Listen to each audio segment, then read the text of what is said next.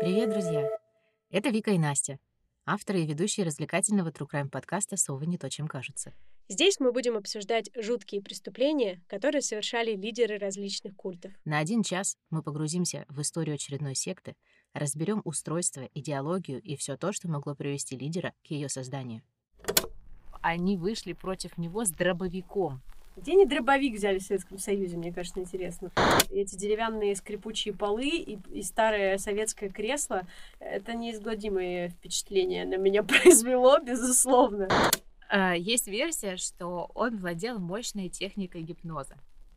Если вы так же, как и мы, увлечены культами, но не вовлечены в них, слушайте нас на вашей любимой платформе один раз в две недели.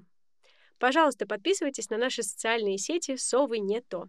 Там вы найдете дополнительные визуальные материалы к нашим эпизодам. А также ставьте нам оценки и оставляйте комментарии. Нам очень важно услышать ваше мнение о тех историях, которые мы будем обсуждать. Мы хотим поблагодарить наших друзей.